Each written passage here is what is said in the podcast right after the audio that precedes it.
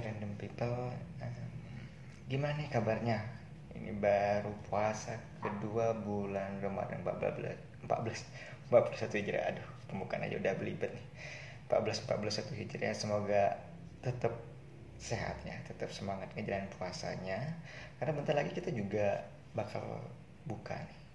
Ya bentar lagi bentar lagi maghrib. Ini udah asar lewat. Uh, nah yang pastinya kalian kudu bahagia nah untuk menambah kebahagiaan kalian ini ada cerita lucu dari Nasarudin Hoja udah tahu belum Nasarudin Hoja hmm, sebelum kita bercerita nih saya akan membacakan sedikit biografi tentang Nasruddin Hoja. Gak sedikit sih, lumayan banyak. Ya, paling tidak kita tahu lah siapa Nasruddin Hoja itu ya. Jadi Nasruddin Hoja adalah seorang ulama Turki yang hidup di akhir abad 14 dan awal ke-15. Oh, sekitar 5 abad yang lalu, eh, 6 abad yang lalu ya. Sekarang 2000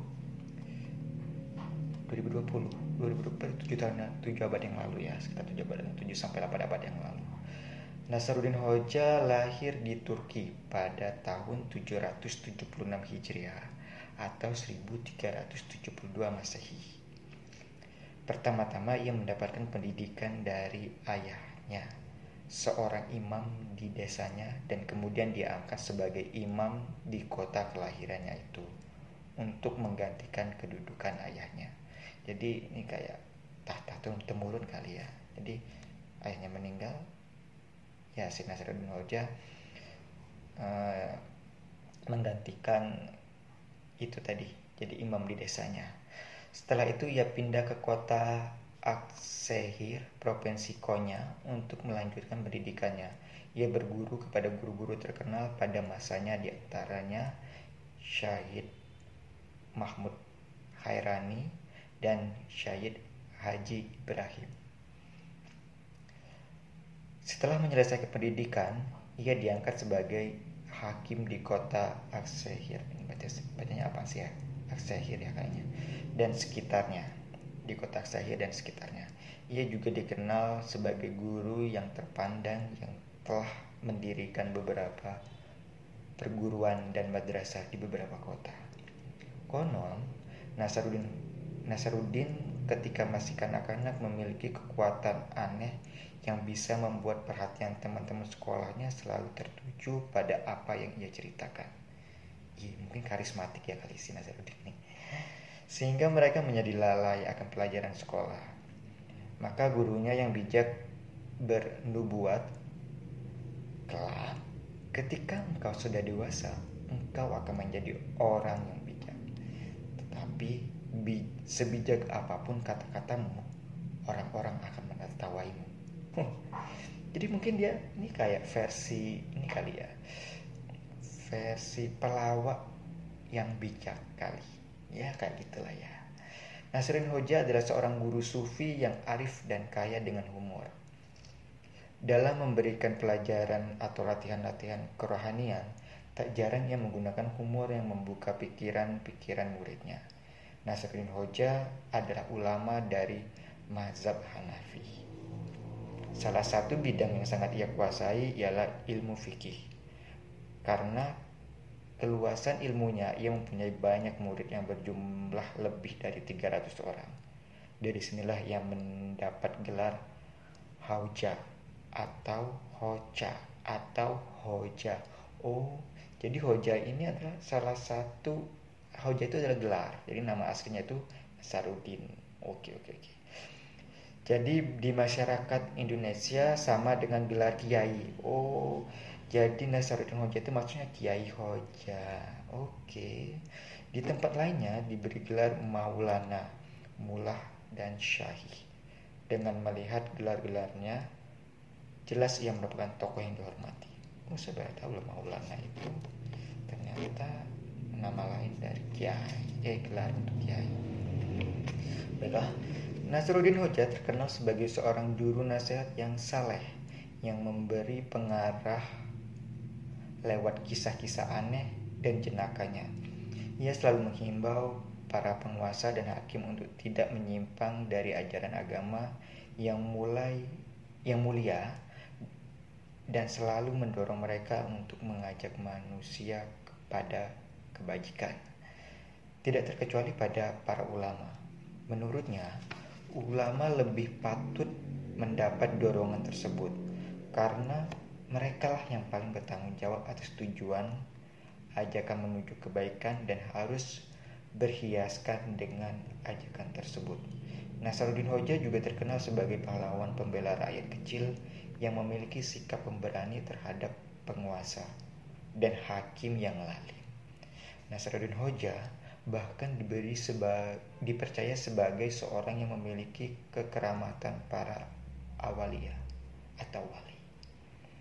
Nasaruddin Hoja pada masa di mana keadaan Turki pada masa itu merupakan masa transisi, Turki selalu diwarnai konflik akibat perperangan dan perebutan kekuasaan. Oh, jadi dia ini terlahir pada saat Turki sedang mengalami uh, cekcok kayak gitu lah ya, karena perebutan kekuasaan.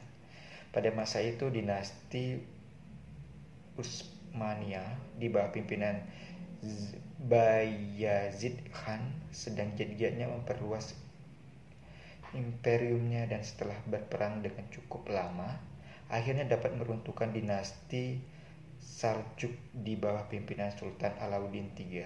Sementara sementara itu wilayah Asia kecil sudah dikuasai kerajaan Mongol di bawah pimpinan Timur Leng.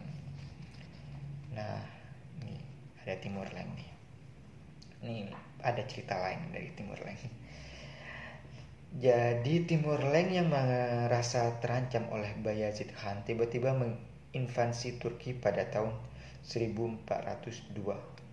Ini 1402 Masehi ya. 1402 Masehi. Timur Leng memperoleh kemenangan dan tertawanya Bayazid Khan. Wah, kalah nih Bayazid Khan nih. Jadi tertawan. Karena tujuan invasinya hanyalah untuk menahan dinasti Utsmania agar tidak memperluas kawasannya ke sebelah timur. Seperti halnya ketika sedang ketika datang, seperti halnya ketika datang, Timur Leng tiba-tiba menarik diri dari Turki. Setelah Bayezid Khan meninggal, terjadi serentetan peperangan di antara anak-anaknya untuk memperebutkan tahta yang berlangsung selama 11 tahun. Wow main juga ya 11 tahun satu abad lebih. Perebutan kekuasaan ini baru berakhir setelah Muhammad anak bungsu Bayazid naik tahta. Oke. Nah Nasruddin Hoja meninggal di kota Asahir provinsi Konya pada tahun 836 Hijriah. Atau 1432 Masehi dan dimakamkan di kota itu. Jadi dia dimakamkan di provinsi Konya. Nah, lucunya di sini nih. Makam tokoh humor ini pun mengandung senyum. Maksudnya makamnya lucu kayaknya ya. Jadi gerbang makamnya sangat besar. Kemudian dikunci dengan gembok sebesar ember. Gede banget lah ya. Sebesar ember. Bayangin eh, gerbong dengan gembok sebesar ember tapi tergantung sih ya embernya segede apa. Orang yang memandang makam itu dari kejauhan akan mengira waduh sulit mak. Bakal sulit mani masuk ke makam itu? Tetapi ternyata tidak. Nah karena di kiri dan kanan makam Nasaruddin tidak terdapat pagar atau benteng atau dinding kayak gitu ya. Artinya tidak ada penghalang sama sekali. Nah, jadi lucunya jadi terdapat pagar gede ini gerbang terus dibuat pagar dikunci gempok tapi kiri kanan belakangnya nggak ada yang namanya tembok ataupun pagar. Terus buat apa di gembok kan aneh. Hmm, artinya hmm, jadi terus pada nisan makamnya terdapat tulisan sebagai berikut ini makam bagi yang mengharap rahmat Tuhannya. Nasaruddin Afandi. Bacalah Al-Fatihah baginya.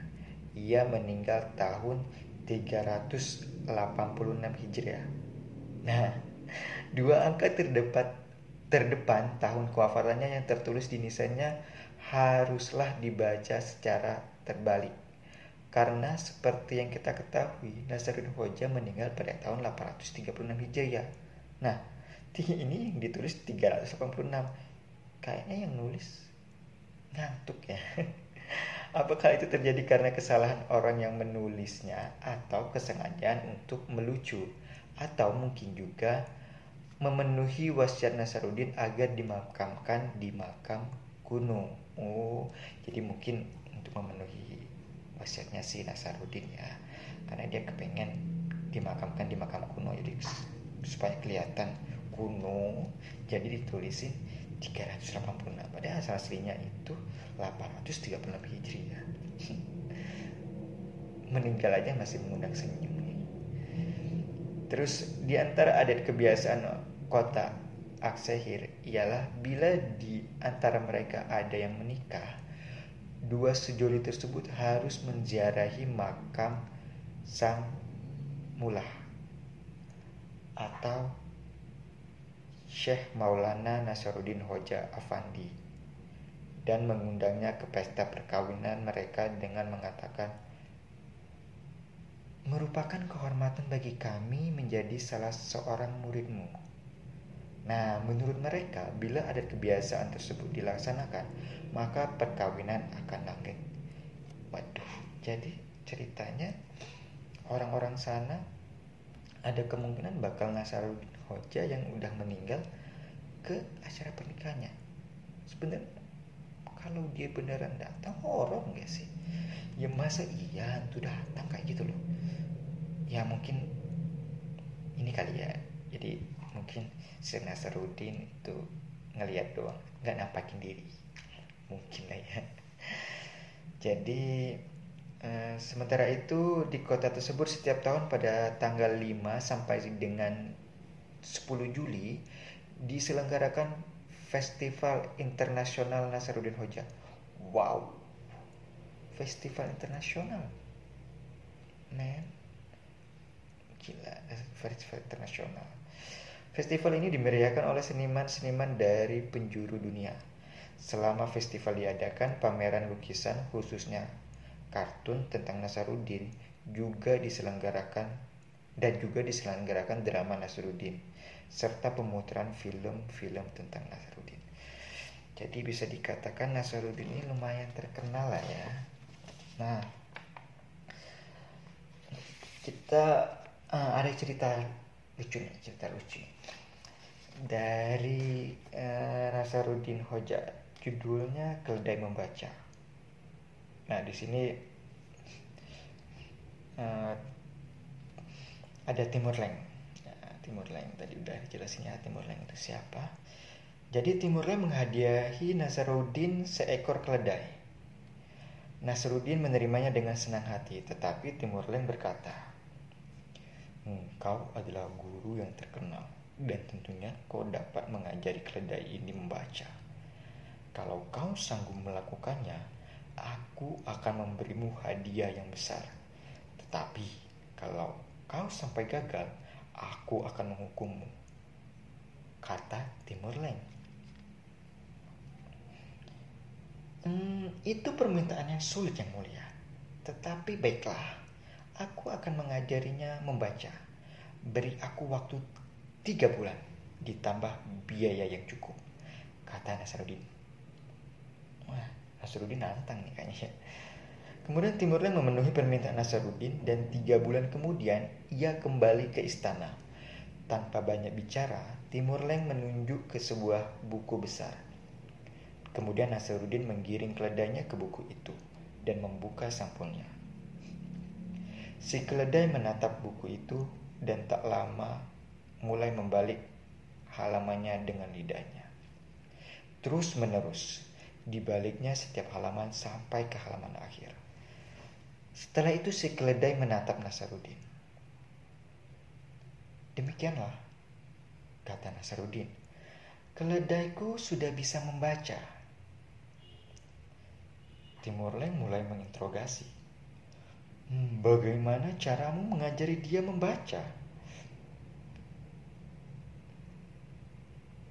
Kemudian Nasarudin berkisah.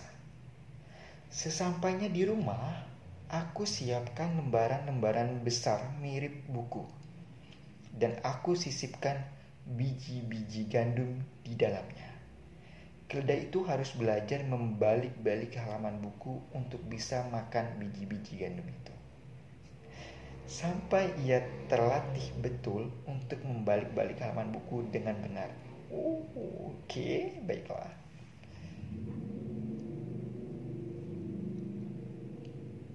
Tapi Tukas Timurlen tidak puas. Bukankah ia tidak mengerti apa yang dibacanya? Kemudian Nasruddin menjawab, Memang memang demikianlah cara keledai membaca, hanya membalik-balik halaman tanpa mengerti isinya. Kalau kita membuka-buka buku tanpa mengerti isinya, kita disebut stolol keledai. Betul, bukan?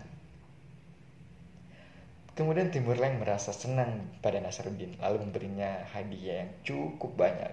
Nah, jadi si Nasruddin ini Nasruddin Hoja lumayan cerdas lah ya. Jadi dia menganalogikan kalau orang yang membaca buku, membalik-baliknya tanpa tahu apa isinya itu sama seperti keledai. Jadi sama kayak mungkin kalau kita di sini uh, waktu bulan Ramadan ini ya, tentunya kita um, mungkin ada beberapa kita ngaji Al-Quran, baca Al-Quran kayak gitu. Mungkin bisa kita analogikan kayak gitu. Jadi misalkan kalau kita membaca Al-Quran, terus kita membalik-baliknya, baca doang nih, tapi nggak tahu artinya. Kita nggak baca terjemahannya. Sebagai seorang Indonesia ya, kita baca doang tapi nggak tahu terjemahannya. Ya bisa jadi kita sama kayak keledai kayak gitu. Uh, dia buat apa? Kita uh, baca-baca doang bolak-balik doang tapi kita nggak ngerti isinya kayak gitu kan. Ya alangkah baiknya kita mengerti terjemahannya kayak gitu kan. Oke baiklah. Terima kasih uh, telah mendengar kisah Cina Sarudin yang lumayan lucu ini semoga kita tetap selalu bisa membaca setiap harinya dan mengerti apa isi dari buku itu terutama isi dari Al-Quran yang mau kita baca. Oke, terima kasih. Tetap sehat, tetap bahagia selalu. Stay safe and stay healed. Uh, sampai jumpa di podcast berikutnya. Assalamualaikum warahmatullahi wabarakatuh. Bye bye. Hello random people. Gimana nih kabarnya? Udah nyaris buka puasa ya sebentar lagi. Ini hari pertama kita puasa di bulan Ramadan 1441 Hijriah. Semoga puasa hari ini bisa berkah dan amalan kita semua bisa diterima di sisinya. Nah, awal mulanya sih uh, saya ingin ngebahas tentang kekayaan dari yang namanya pikiran, ide, dan kecerdasan. Mengapa itu jadi hal yang penting? Nah, itu topik yang bakal saya coba uh, buka hari ini. Ya. Nah, di sini saya ada referensi buku dari Jonathan Black, judulnya Sejarah Dunia yang Disembunyikan. Nah, ini salah satu buku bestseller internasional. Bukunya lumayan tebel, sekitar tebelnya sekitar berapa nih ya? 620 halaman. Belum termasuk daftar isi dan ya selingan-selingan yang lainnya. Jadi di buku ini ceritain tentang hal-hal yang kontroversial ini saya bacain bagian belakang buku jadi dalam buku ini tersirat hal-hal kontroversial yang sangat tersohor Jonathan Black mengupas secara tajam penelusurannya yang brilian tentang misteri sejarah dunia. Dari mitologi Yunani dan Mesir, Yunani Mesir kuno, sampai cerita rakyat Yahudi. Dari kultus Kristiani sampai Freemason. Dari Karel Agung sampai Don Suesote. Apa nih bacanya? Sisuote kayaknya. dari George Washington sampai Hitler dan dari pewahyuan Muhammad hingga legenda 1001 malam. Jonathan menunjukkan bahwa pengetahuan sejarah yang terlanjur mapan perlu dipikirkan kembali secara revolusioner. revolusioner.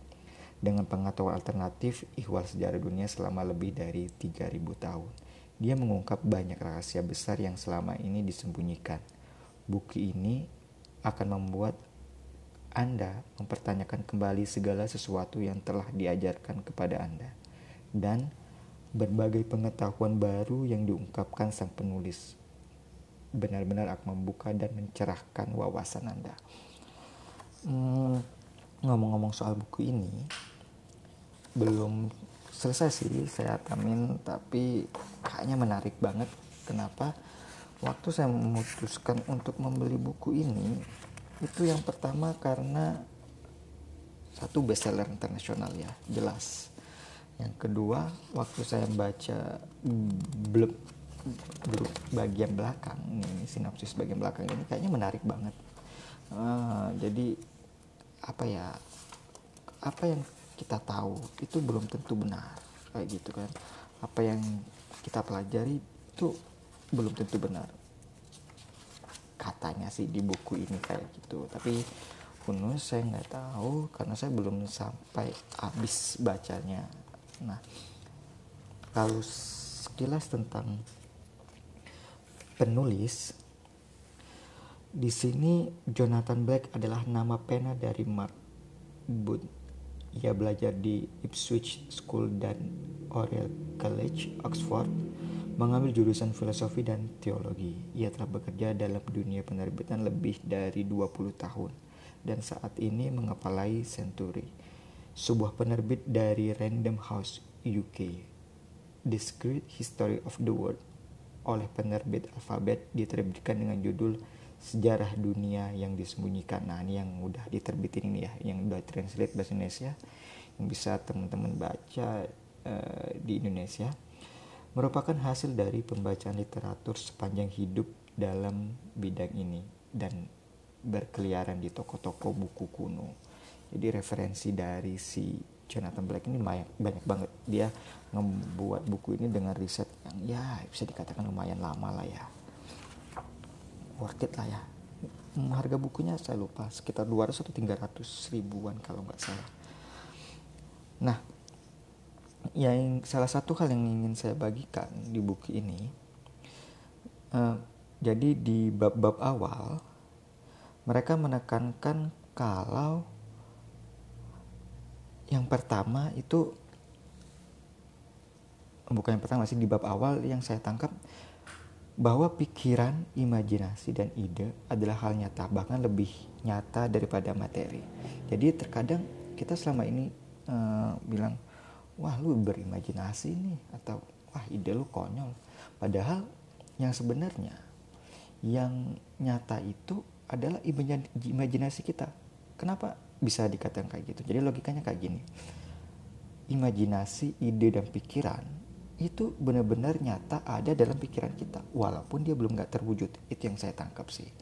Jadi uh, imajinasi pikiran ide itu sebenarnya hal yang benar-benar mahal saya bilang lebih dari materi. Kenapa dibilang kayak gitu? Uh, bisa kita analogikan sebagai salah satu kekayaan intelektual. Kekayaan intelektual wah luar biasa mahal. Orang membuat sesuatu itu hasil karyanya bukan sekali ya. Jadi buah pikirannya itulah yang mahal sebenarnya. Sebelum dia menjadi suatu materi atau suatu benda kayak gitu. Jadi yang pertama itu ide dulu gagasan dulu. Nah ini yang paling mahal sebenarnya. Terus saya juga mau ngebahas sedikit ini di bagian bab awal. Jadi ntar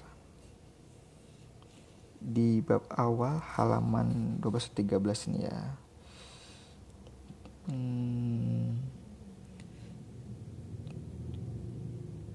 nah jadi di halaman 13 ini halaman 13 nah, di sini dituliskan bahwa melalui semua ini tujuannya adalah untuk memperlihatkan bahwa fakta dasar dari sejarah bisa ditafsirkan dalam satu cara yang nyaris benar-benar kebalikan dari apa yang bisa kita pahami jadi intinya uh, sejarah yang kita tahu sejarah yang pernah kita belajar itu um, bisa saja salah kayak gitu berdasarkan di buku ini terus di kalimat berikutnya untuk membuktikannya tentu saja membutuhkan buku satu perpustakaan kira-kira dalam sepanjang 20 mil berisi literatur esoteris dan ekolitisme yang konon disimpan terkunci di Vatikan. Nah, jadi menurut Jonathan Black, buku ini nih beris bisa bisa kita samakan dengan satu perpustakaan gede dan katanya buku-bukunya bisa adanya di apa nih literasi esoteris dan okultisme yang konon disampaikan terkunci di Vatikan. Namun dalam satu jilid buku ini saya hanya bisa memperlihatkan bahwa pilihan ini pandangan pantulan cermin ini adalah konsisten dan meyakinkan dengan logikanya sendiri dan bahwa ini memiliki keutamaan dari penjelasan tempat-tempat dari pengalaman manusia yang tetap tidak bisa dijelaskan bagi pandangan konvensional. Nah, di buku ini juga dia mengutip uh, perkataan orang-orang yang berwenang bersama dengan catatan sumber catatan sumber yang lebih terperinci tentang kutipan pada internet dan juga memberikan panduan untuk bisa diikuti oleh pembaca yang berminat. Nah, jadi dari di buku ini benar-benar kayak apa ya? Kalau kita nggak kuat iman bisa jadi sih ya, bisa jadi uh, kita bisa terpengaruh dalam hal ini tapi ini tergantung orangnya jadi kalau misalkan kamu belum terlalu kuat atau masih masih goyah lah ya masih nyari-nyari takutnya sih terpengaruh dengan jalan pikirnya. Ya suku-suku sih memang benar. Karena saya belum bisa menyimpulkan eh, ini benar atau salah saya juga belum bukan berkecimpung dalam hal ini. Dan saya juga belum menyelesaikan sampai habis sih buku ini. Nah di bab kedua uh, jadi nah ini yang menjelaskan seperti saya bilang tadi bahwa pikiran imajinasi dan ide itu adalah nyata nah jadi di sini di halaman 39 di bab kedua di sini Jonathan Black jelasin hari ini kebanyakan dari kita memiliki materi dan objek daripada maaf, hari ini kebanyakan dari kita memilih materi dan objek daripada pikiran dan gagasan. Kita cenderung mengambil objek fisik sebagai ukuran kenyataan. Jadi kita menganggap suatu itu nyata dengan suatu objek atau materi. Kalau itu nggak ada wujudnya, oh, itu nggak nyata. Padahal uh, imajinasi pikiran ide menurut Jonathan Black itu nyata. Aku juga setuju sih sebenarnya dengan kayak gitu. Ya, siapa yang mau percaya kalau nggak kita sendiri tentang ide dan pikiran kita sendiri kayak gitu kan sebaliknya Plato menyebutkan gagasan sebagai hal-hal yang nyata dalam dunia kuno benda dari mata pikiran dianggap sebagai kenyataan abadi yang bisa kita yakini sebagai lawan dari bagian luar permukaan sementara di luar sana di luar dari bagian luar permukaan sementara apa yang ingin saya usulkan sekarang adalah bahwa orang tidak serta-merta percaya pada sebuah alam semesta pikiran di belakang materi pada awalnya. Karena mereka telah dengan cermat menimbang argumen filosofi pada sisi lain menghasilkan keputusan beralasan. Tetapi karena mereka mengalami dunia dengan cara pikiran di belakang materi. Jadi uh, yang pengen saya garis bawahi dari dua bab yang sudah saya baca dari buku sejarah dunia yang disembunyikan ini sebenarnya kita bebas untuk berimajinasi berpikir dan menyampaikan ide. Dan ya itu itu adalah uh, hak kita kayak gitu. Dan itu sebenarnya satu yang nyata. Nggak hanya sebatas materi dan benda yang ada wujudnya aja yang nyata tapi uh, pikiran, ide, imajinasi itu juga hal yang nyata. Kan kita bebas untuk melakukannya, untuk mengeksplorasi karena itu adalah kekayaan pribadi kita kayak gitu. Nah, jadi di sini uh, saya ingin juga menekankan buat teman-teman yang kayak misalkan sekarang lagi maratnya yang namanya COVID-19 ya. Nah, di sini banyak banget teori dari teori konspirasi, teori-teori yang lainnya yang apa namanya bikin kita bingung wah ini betul nggak sih teori kayak gini ya itu sebenarnya nggak jadi masalah kayak gitu kan mereka berargumen mereka berteori berpendapat. Selagi itu nggak terlalu merugikan dan kita ya jangan sampai terlalu mempercayai sih menurut saya. Jadi ya itu adalah kekayaan mereka. Dan itu ya sah-sah sah-sah saja orang mau ngelakuinnya kayak gitu. Orang mau argumen mau berimajinasi beri mau menyampaikan ide. Nah jadi buat teman-teman yang punya imajinasi yang punya ide yang punya waduh saya ada sebesarnya pikiran. Ya udah sampaikan aja kayak gitu. Nggak perlu takut kayak gitu. Karena sama halnya kayak saya bikin podcast ini. Ya bikin podcast ini sih tujuannya pengen nyimpen ide-ide pikiran saya imajinasi saya dari apa yang saya amati dari yang apa yang saya baca yang saya lihat kayak gitu kan. Saya ingin berbagi dan mendokumentasikannya dalam podcast ini. Eh, nggak menutup kemungkinan misalkan ada teman-teman yang pengen ngajak diskusi kayak gitu yuk kita boleh diskusi kayak gitu kan. Terus uh, boleh nanti lewat email ke untuk kita diskusi boleh. Uh, nah mungkin itu aja sih jadi untuk podcast awal ini uh, saya ingin menekankan jangan sampai kita uh, terbatas dengan pikiran imajinasi atau ide kita yang kita anggap suatu hal yang nggak nyata kayak gitu. Saya sangat setuju bahwa pikiran ide imajinasi adalah suatu hal yang nyata dan suatu hal yang kaya dan juga bisa dikatakan mahal sih ya kayak gitu. Nah cukup sekian podcast kali ini uh, tetap semangat teman-teman menjalani puasanya. Walaupun di tengah covid-19 ini teman-teman harus tetap bahagia. Karena kalau teman-teman bahagia yakin deh si corona itu nggak bakal nempel di badan. Imun kita bakal ningkat. Yang penting kuncinya bahagia aja. Jangan terlalu dipikirin kayak gitu kan uh, yang penting kita jaga jarak kayak gitu kan. Terus kita selalu uh, jaga kebersihan kita kayak gitu. Misalkan kita pergi-pergi ya kita usahakan setelah pulang kita cuci tangan kayak gitu. Intinya sih tetap jaga kebersihan. Baik sebagaimana mestinya sih. Ya, nggak usah aneh-aneh mulai dari diri sendiri dulu aja dari sendiri sendiri dulu jaga kebersihan jaga jarak segala macam ikuti protokol yang ada dan nggak usah macam-macam ya insya Allah sih tuh corona bakal males juga kali ya nempel di badan. Yaudah itu aja deh. Uh, terima kasih udah dengerin sampai akhir.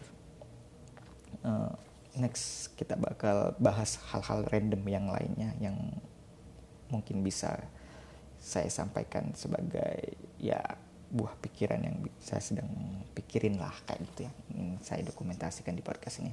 Oke terima kasih. Assalamualaikum warahmatullahi wabarakatuh. Bye bye Halo random people. Bareng Juli lagi. Nih Gimana kabarnya? Bentar lagi kita buka puasa. Masih kuat kan ya? Harus dong, harus kuat. Bentar lagi puasa. Eh, bentar lagi buka maksudnya. Bentar lagi buka. Hmm, Gak berapa lama lagi sih. Tinggal nunggu aja nih. Nah, Sambil menunggu waktu luang. Semoga hari ini kamu tetap sehat dan bahagia. Dan puasanya lancar ya. Termasuk aktivitasnya di tengah pandemi kayak gini. Oke. Okay. um, untuk kali ini oh ya sebelumnya kalau terdengar uh, suara burung nih di latar harap maklum lah ya. Ini podcast dibuat di taman. Maklum lagi santai. Banyak suara burung-burung lah kayak gitu kan. Nggak ya kebetulan lagi nganggur ya udah bikin podcast aja deh kayak gitu. Ini aku ada cerita untuk mengawali podcast hari ini. Ini masih cerita tentang Nasruddin Hoja. Nah jadi judul ceritanya itu bulan dan matahari. Kata Nasruddin hmm, sebenarnya bulan itu lebih berguna daripada matahari kata Nasruddin pada suatu hari kepada tetangganya. Loh, sebabnya? Tanya mereka hampir serempak. Nah, kemudian Nasruddin menjelaskan. Hmm, gini, malam kan gelap. Jadi kita membunuh, membutuhkan sinar. Kalau siang kan memang sudah terang benderang. Jadi sebenarnya matahari tidak begitu dibutuhkan. Oh my god, eh, ini logikanya nyampis ya. Tapi sebenarnya ini sekedar banyolan belaka lah ya. Bulan dan matahari itu sama-sama kita butuhkan. Ya, kenapa? Karena memang pada dasarnya bulan dan matahari itu adalah pelengkap alam semesta kayak itu jadi kalau nggak ada bulan nggak ada matahari ya nggak lengkap lah alam semesta kita. Semuanya itu udah ada porsinya masing-masing udah ada tugasnya masing-masing kayak gitu kan. Coba bayangin kalau nggak ada matahari. Enggak juga ding malah kayaknya aku yang goblok deh digobloki si Nazarudin nih aduh nggak mencerna nih ya siang atau pagi itu terang ya karena matahari. Kalau nggak ada matahari ya bakal gelap sama kayak malam. Jadi ya tetap dibutuhin lah matahari. Kalau nggak kayak gitu gimana mau bisa terang gimana? Ya terus kalau karena matahari juga kayaknya dingin deh sama kayak malam. Soalnya matahari kan bisa ngangetin kayak gitu. Ya kadang walaupun pas siang-siang matahari. Ya lumayan panas banget lah ya.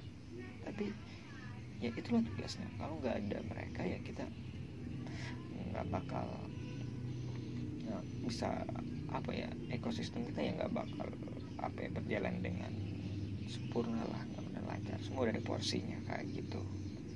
Apalagi tengah pandemi kayak gini. Kan kita disaranin untuk berjemur ya tiap paginya. Karena katanya tuh virus covid covid 19 nggak suka dengan apa namanya suhu yang panas kayak gitu kan. Jadi kita dianjurkan untuk berjemur. Ya walaupun aku secara pribadi pun sebenarnya sih jarang ya berjemur. Nah basically ngomong-ngomong soal corona. Sebenarnya ya aku selama corona di pandemi ini cuma jaga kesehatan aja sih. Nggak terlalu mikirin bukan berarti aku cuek atau uh, ini ya nggak peduli dengan keadaan sekitar. Tapi basically emang aku sehari-hari orangnya alergian pertama alergi debu kedua alergi dingin. Jadi setiap aku habis mandi setiap aku habis wudhu biasanya selalu bersin-bersin. Biasanya paling sering. Dan selalu meler. Jadi saat uh, pandemi kayak gini ya aku ngerasa apa ya namanya sadar diri lah ya. Karena aku emang basically orangnya alergian dengan kayak gitu dan nggak ada bawaan flu kayak gitu. Jadi aku sedikit uh, apa yang menjaga diri protek diri dan lebih lah. Walaupun aku jarang berjemur. Jadi walaupun kondisi kayak gini kadang aku juga gimana ya hmm, bisa dibilang kalau bersin itu apa ya kayak kayak tak parno-parno gimana kayak gitu ya. Padahal aku udah biasa lu bersin hampir tiap hari. Sehari kadang berapa kali ya karena alergi itu. Setiap habis mandi pagi ya bersin meler. Habis wudhu ya kayak gitu meler juga. Sorenya mandi ya meler kayak gitu juga. Malam sebelum tidur cuci muka meler bersin bersin ya udah udah kayak kebiasaan kayak gitu flu-nya. Ya karena emang basically aku uh, punya riwayat kayak gitu. Nah itu ngomongin soal corona. Nah balik ngomongin soal ini apa tadi kita ngomong soal porsi gitu ya. Ya kalian kita tahu lah ya. Jadi semua orang itu punya porsinya masing-masing kayak gitu kan. Sama kayak misalkan eh ini contoh di pandemi ini lagi nih. Kamu sebagai seorang pasien dan sebagai dokter terus yang sebagai masyarakat umum sebagai pemerintah kita mempunyai porsinya masing-masing untuk bekerja dan punya porsinya masing-masing untuk menyikapi hal-hal yang berkaitan dengan pandemi ini. Jadi uh, gak usah kita melewati porsi kita. Apalagi misalkan kita sebagai masyarakat umum nih.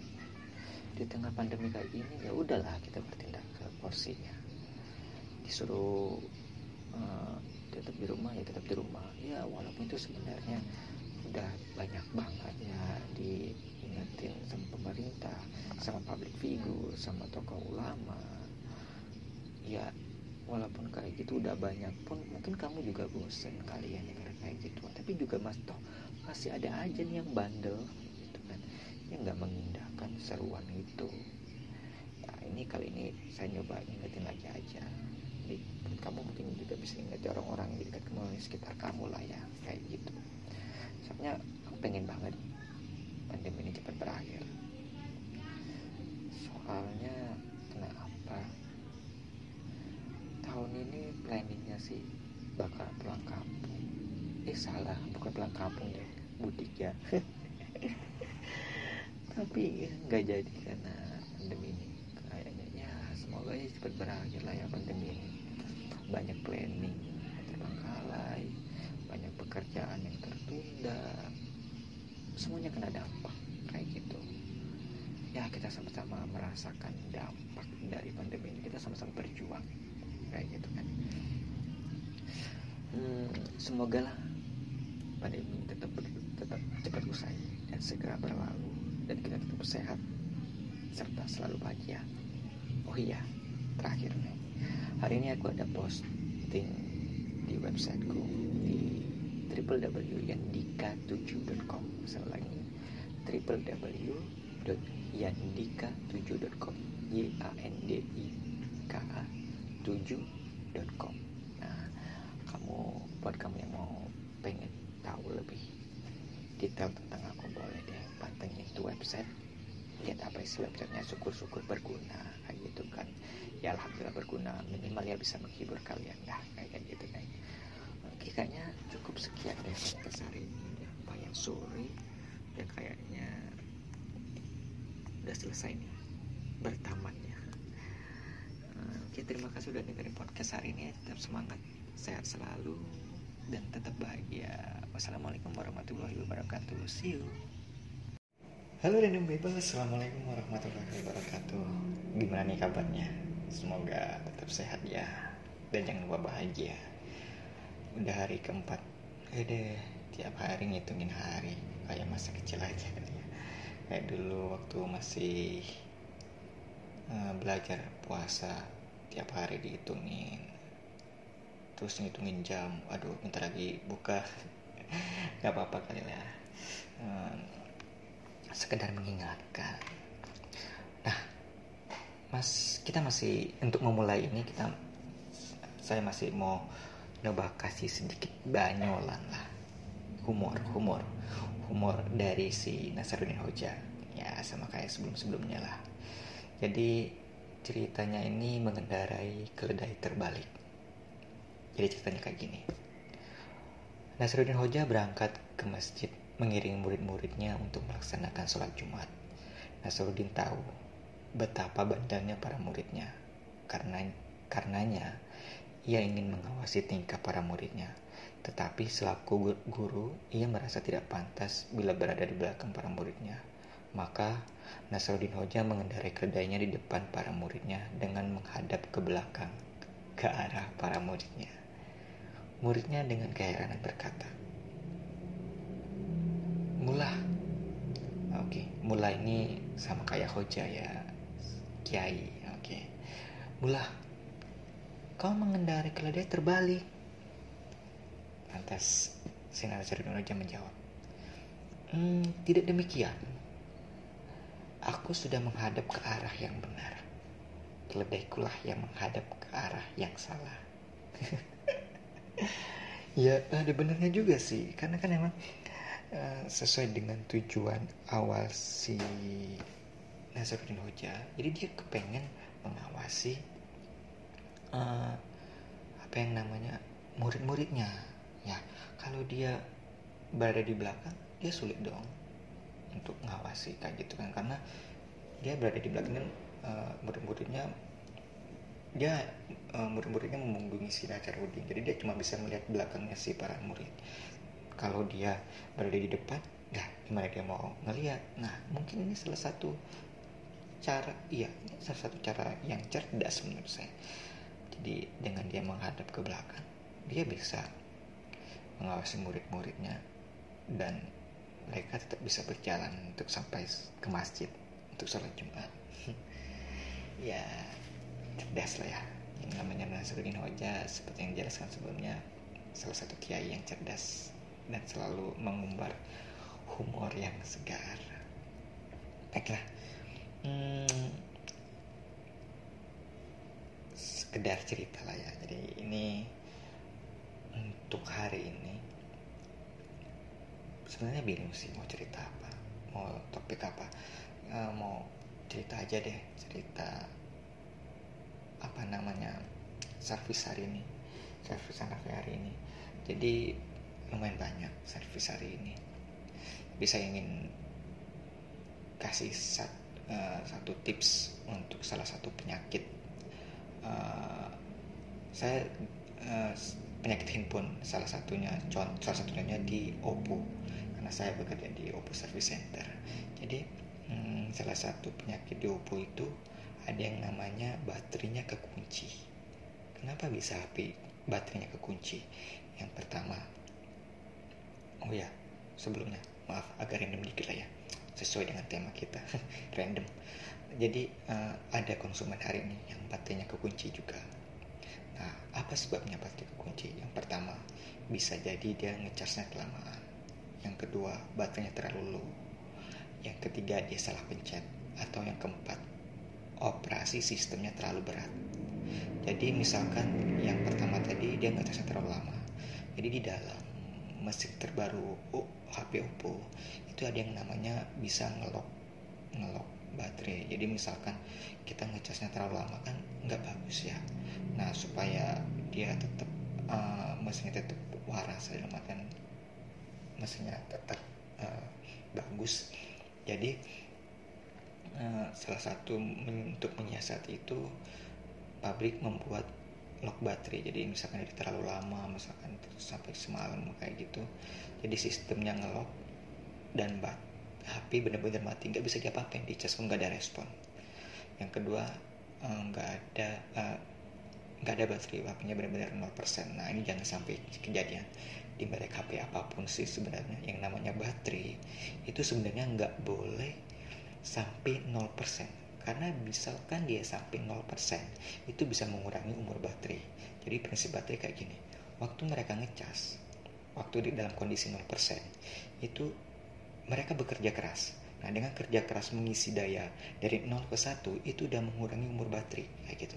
Jadi diusahakan sebenarnya untuk setiap elektronik yang menggunakan baterai jangan sampai baterai benar-benar habis kayak gitu.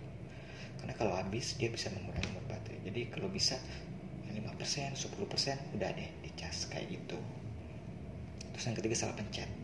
Nah, biasanya kalau kita salah pencet itu uh, bisa juga buat ngelok HP jadi ngelok ngelok bukan ngelok HP yang ngelok baterai kayak gitu baterainya kelok kayak gitu apa biasanya yang kepencet biasanya kalau untuk di HP Oppo jangan sampai kamu uh, neken yang namanya power volume up dan volume down volume atas atau volume bawah bersamaan.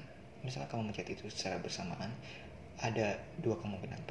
Yang pertama dia eh ada tiga kemungkinan. Yang pertama dia bisa restart yang kedua dia masuk ke recovery mode yang ketiga ini dia bisa ngelock baterainya baterainya kekunci atau uh, apa sebabnya kenapa baterai bisa ngelock? Itu bisa juga disebabkan karena sistemnya bekerja terlalu berat jadi kenapa uh, dibuat kayak gitu? Karena misalkan yang namanya mesin nih kita porsir terus. Nah di sini Oppo menyiasati kalau sistemnya bekerja keras dia akan cooling down supaya untuk menghemat dan uh, mesin itu bisa lebih awet lah ya kayak gitu. Nah itu untuk menyiasatinya. Jadi uh, ada empat kemungkinan itu kalau bat, uh, eh, HPmu tiba-tiba mati nggak bisa diapa-apain. Bisa jadi karena itu. Nah gimana caranya untuk itu? Ke service center juga boleh. Nanti kita akan arahkan dan kita jelaskan. Atau kalau kamu nggak sempat ke service center coba dulu deh. Coba dulu cas HP-nya cas HP-nya sambil tekan power dan volume bawah sekitar 2 sampai 3 menit lah. Kayak gitu ditahan sambil dicas nah misalkan bisa masuk dan ada respon biasanya dia akan masuk ke menu recovery. Nah di situ kalian tinggal reboot dan biasanya bakal hidup lagi. Tapi misalkan setelah dicas terus tekan volume atas dan volume bawah tetap nggak hidup. Coba deh tiga-tiganya tiga volume itu dipencet volume atas volume bawah sama power dicat bersamaan sekitar 2 sampai 3 menit maksimal 5 menit. Nah misalkan responnya sama nge-restart atau masuk recovery mode ya udah. Uh, ikuti aja langkah-langkah yang tertera di sana. Biasanya disuruh reboot atau power off power off matiin shutdown Nah, misalkan kamu udah nyoba nih, dicas juga nggak bisa, tekan power itu nggak bisa, segala macam nggak bisa, ya udah berarti intinya kamu kudu ke service center. Cara lainnya kalau biasanya kalau di service center itu dengan cara membuka soket baterai, kemudian melepasnya. Tapi saya sarankan buat kamu yang nggak terbiasa atau belum mengerti cara bukanya ya jangan buka sendiri bawa aja ke service center. Apalagi service center Oppo untuk menangani hal kayak gitu biasanya gratis. Yang penting bawa buku garansi atau kotaknya.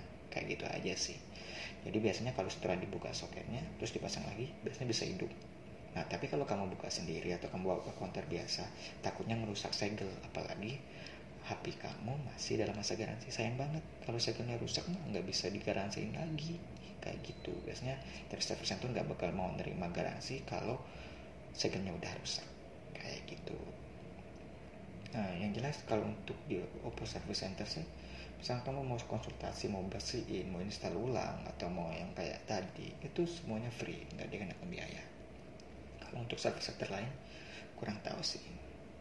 Nah mungkin itu ya kali. Hari ini cukup sekian untuk berbaginya.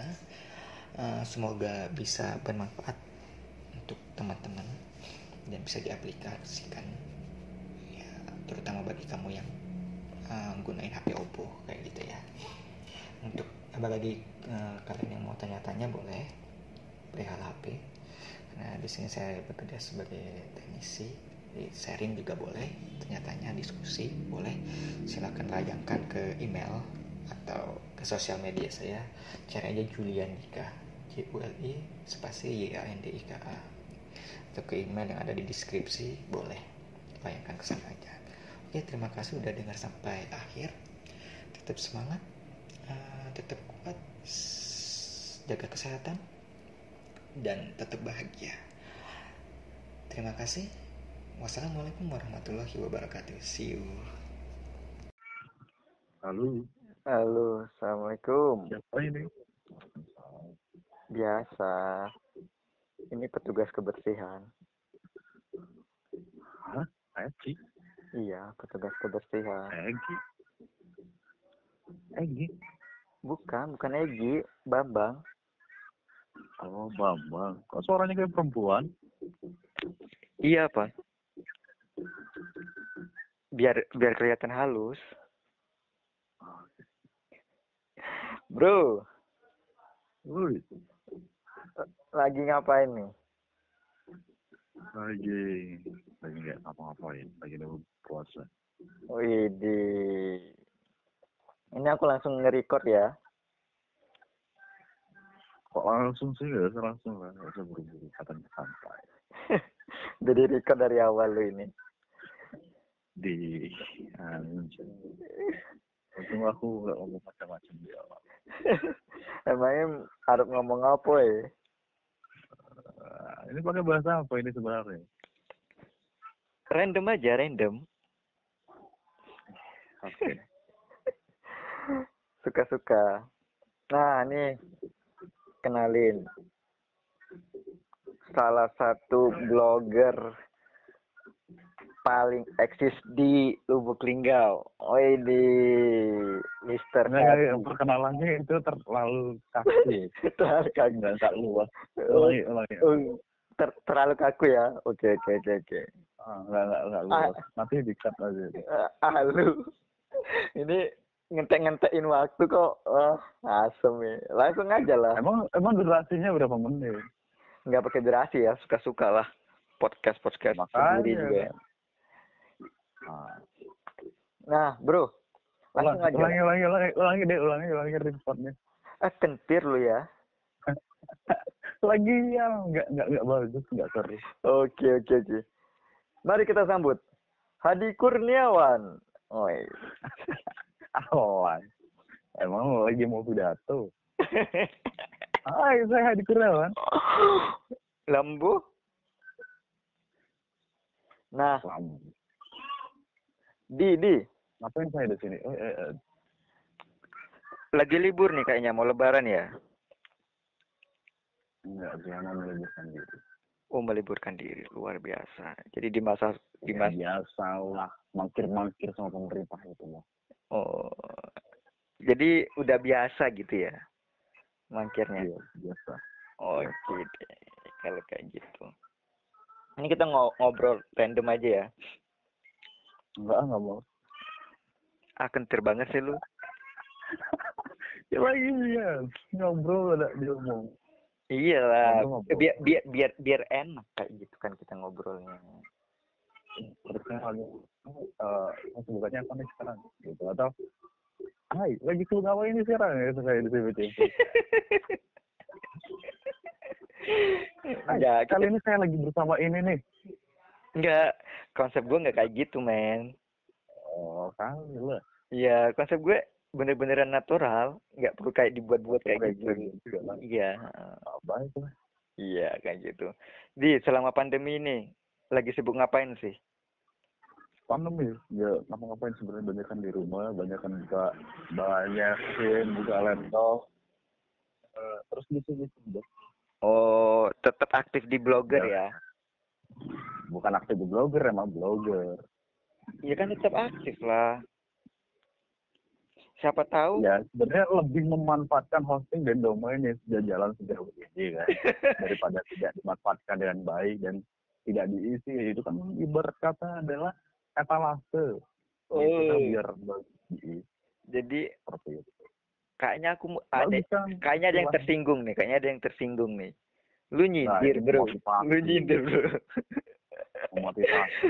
Bukan kayak Tahu. gitu, men. Bukan kayak gitu. Kita hidup ini punya prioritas masing-masing. ya lebih ke pilihan ya kan dirimu pilihannya ya sama-sama sama-sama ngisi konten kan tapi di dalam lain aku ke sini gitu penyalahan sendiri sendiri ya. Iya sih emang betul sih. Tapi apa ya? eh kemarin itu emang lagi nggak sempet aja sih.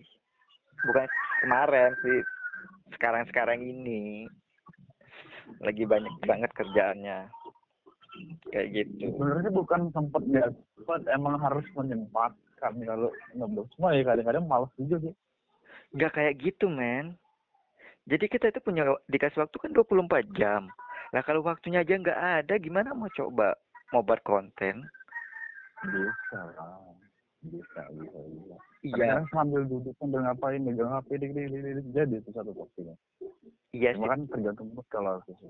iya sih pengen sih kayak gitu ya nanti lah Ini ya daripada chat gak seruan.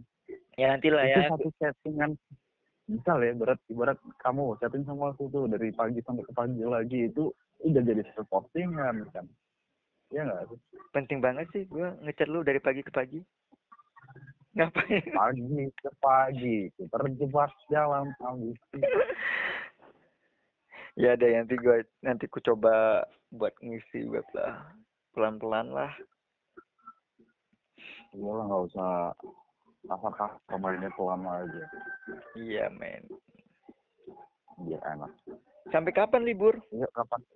Libur sampai bulan Juni iya. Bulan- libur apa nih? Gue nulis. Gue nulis kayaknya nggak bakal libur sih. Semoga ya. Karena sejak ini bakal libur kalau aku punya aktivitas lain ya. Selama belum punya aktivitas lain aku bakal libur. Masya allah. Ya, ya gue juga nggak bakal libur nulis. Kalau nulis mah tetep. Walaupun nggak ngisi web tapi nulis tetep kayak gitu cuman Ya, beda enaknya jadi med- me- beda, beda medianya doang kayak gitu. eh sudah sudah sensus online belum sih? Sekarang profesi penulis itu bisa dipilih gimana? Sudah sensus online belum? status online maksudnya? Kan gimana gimana? sensus penduduk sudah sensus penduduk online belum? Aduh sinyal lu jelek bro. Iya sih. Iya sih iya sih pula lagi kau Nah, sekarang kan ada sensus penduduk online tuh. Nah, di sensus penduduk itu bisa ngisi profesi kita sebagai penulis. Nah, cuma ngasih tahu itu aja, Pak. status penduduk online Sensus. sensus Itu oh ada oh iya sensus kayak itu emang gua gua udah isi kemarin lu udah isi Oh, ya.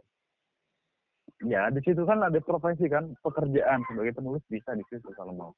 oh iya sih emang. Lu ngisi kemarin? Enggak, aku nggak bisa. Karena aku baru bikin kakak tahun masih kakak baru istilahnya, jadi nggak nggak perlu isi sensus. oh iya iya iya. Kakak. apa? Baru punya kakak dari orang tua, terus kakak sendiri kan belum lama jadi si Ile yang aduh apa nama pengantin baru yang udah bangkotan ya sebenarnya nggak bangkotan dia sih pengantin baru yang agak lama. oh pengantin baru ya agak lama. oke baik. Iya, bahasanya lebih diperhalus. ya baiklah bos siap bisa bisa bisa bisa katanya nih lagi tekdung ya siapa yang tekdung kamu atau istrimu Entah, aku juga bisa. eh, lu ngapain bahas sensus tadi kalau lu nggak ngisi Ya, kan kita lagi bahas penulis, sekarang penulis bisa jadikan pekerjaan di ya dari dulu kan gitu. ya dari dulu kali Nah, dulu dulu nggak bisa. Kalau dulu isinya termasuk bikin KTP dulu kan aku kan mau ngisi mau minta penulis gitu waktu KTP. Akhirnya jadi pelajar atau mahasiswa atau masih dari kerja ya. Bisanya seniman maksudnya bukan penulis. tapi kan penulis itu udah termasuk salah satu seniman loh penulis itu Ya makanya Betul. kalau dulu dulu dulu dulu masuknya di pekerjaan seniman. Penulis jadi pekerjaan sendiri.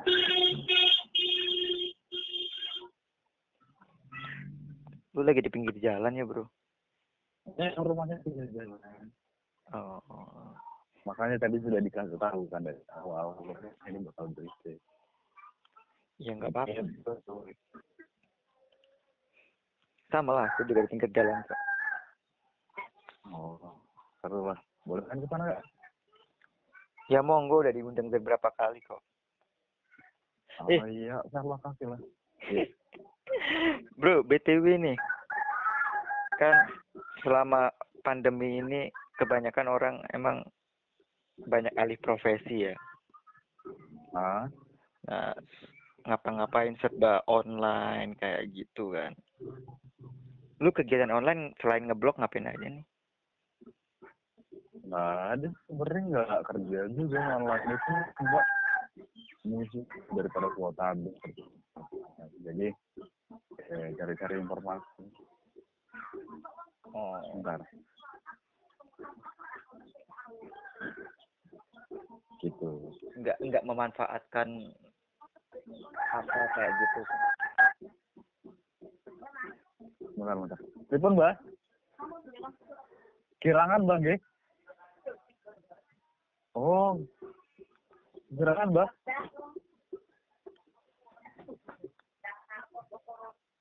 Oh, kok gitu?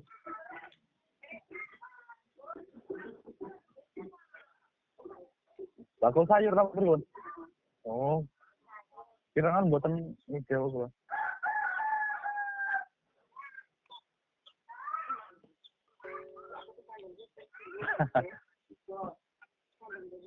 Oh.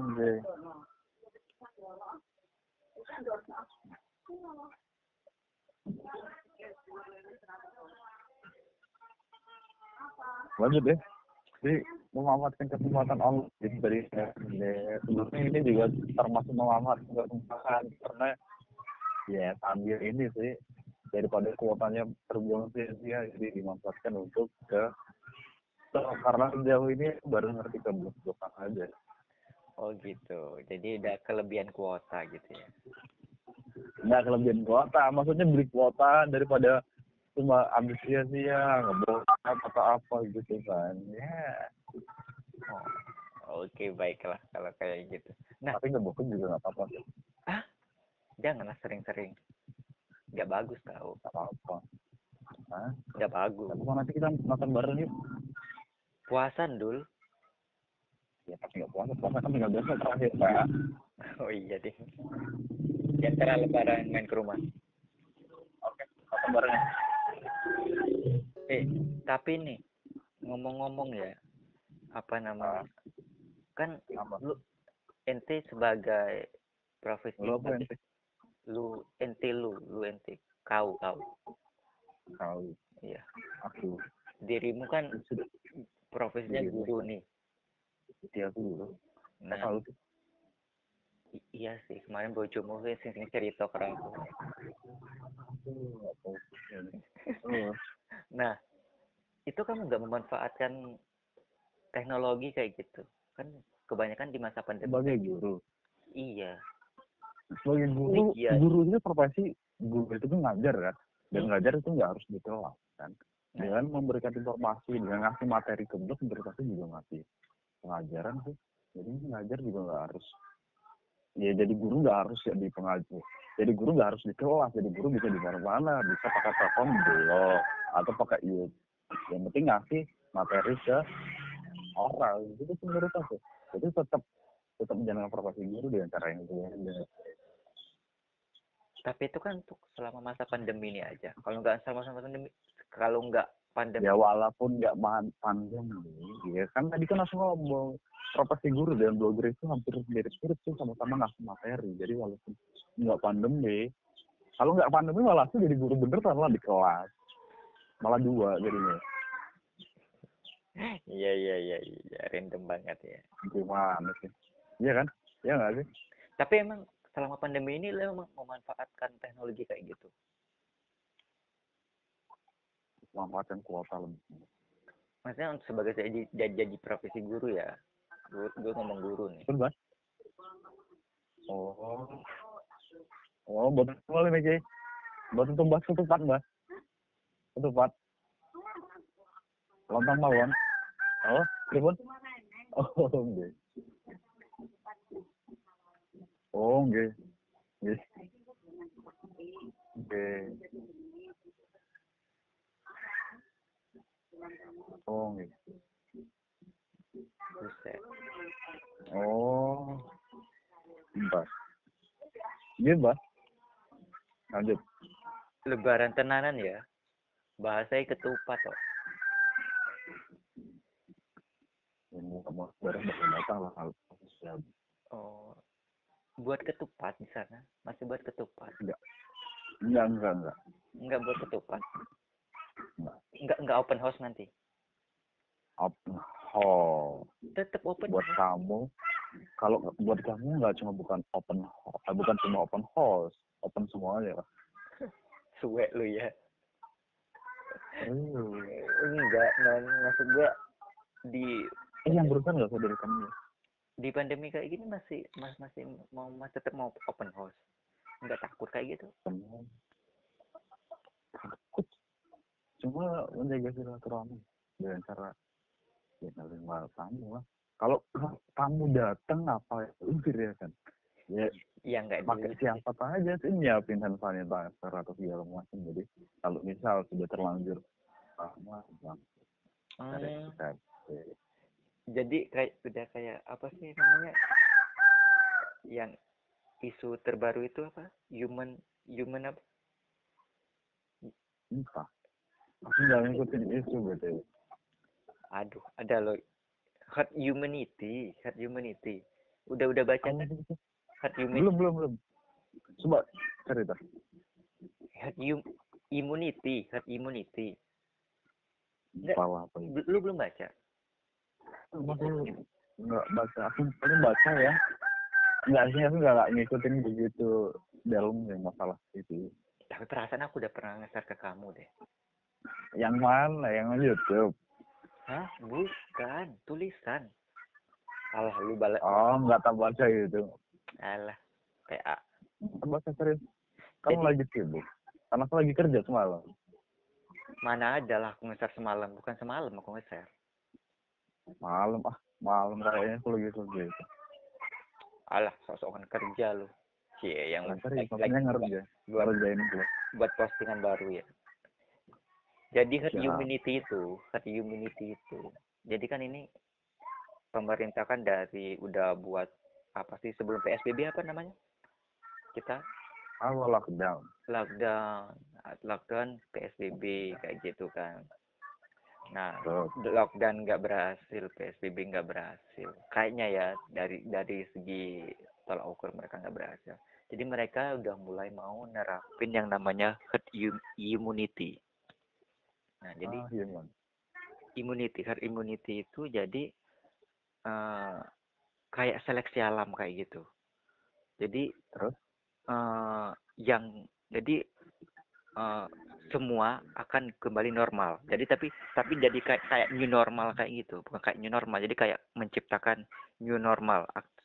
Kehidupan baru kehidupan normal yang baru kayak gitu jadi eh, sekolah-sekolah udah mulai dibuka transportasi segala macam eh, apa namanya perekonomian udah mulai berjalan lagi kayak biasa tapi tetap dengan protokol.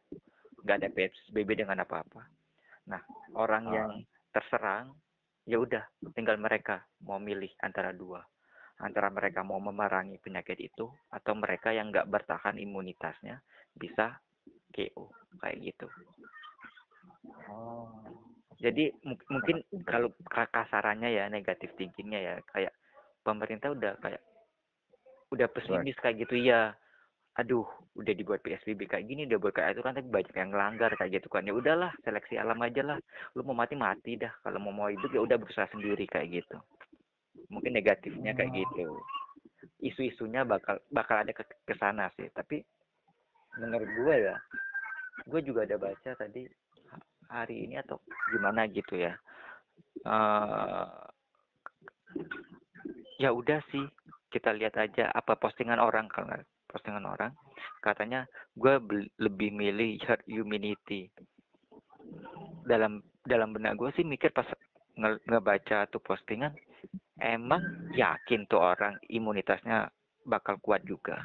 Siapa tahu imunitasnya nggak kuat malah dia yang kok dia bikin status lebih mendukung herd immunity itu kan kita nggak tahu imunitas kita nih ketika ada virus Hmm. masuk kan kita nggak tahu apakah kita bisa bertahan atau enggak kayak gitu kan Hmm. Terus. iya kayak gitu sih Iya. isunya Ah. ba- ba- bakal bakal bakal ada setelah PSBB ini kemungkinan kemungkinan kalau memang orang-orang yang namanya masih tetap dalam kerumunan segala macam sama lah kayak yang aku bilang tadi lu masih buka open house. Ya memang sih. Terus kamu termasuk orang yang pro dengan masalah itu atau yang kontra? aku.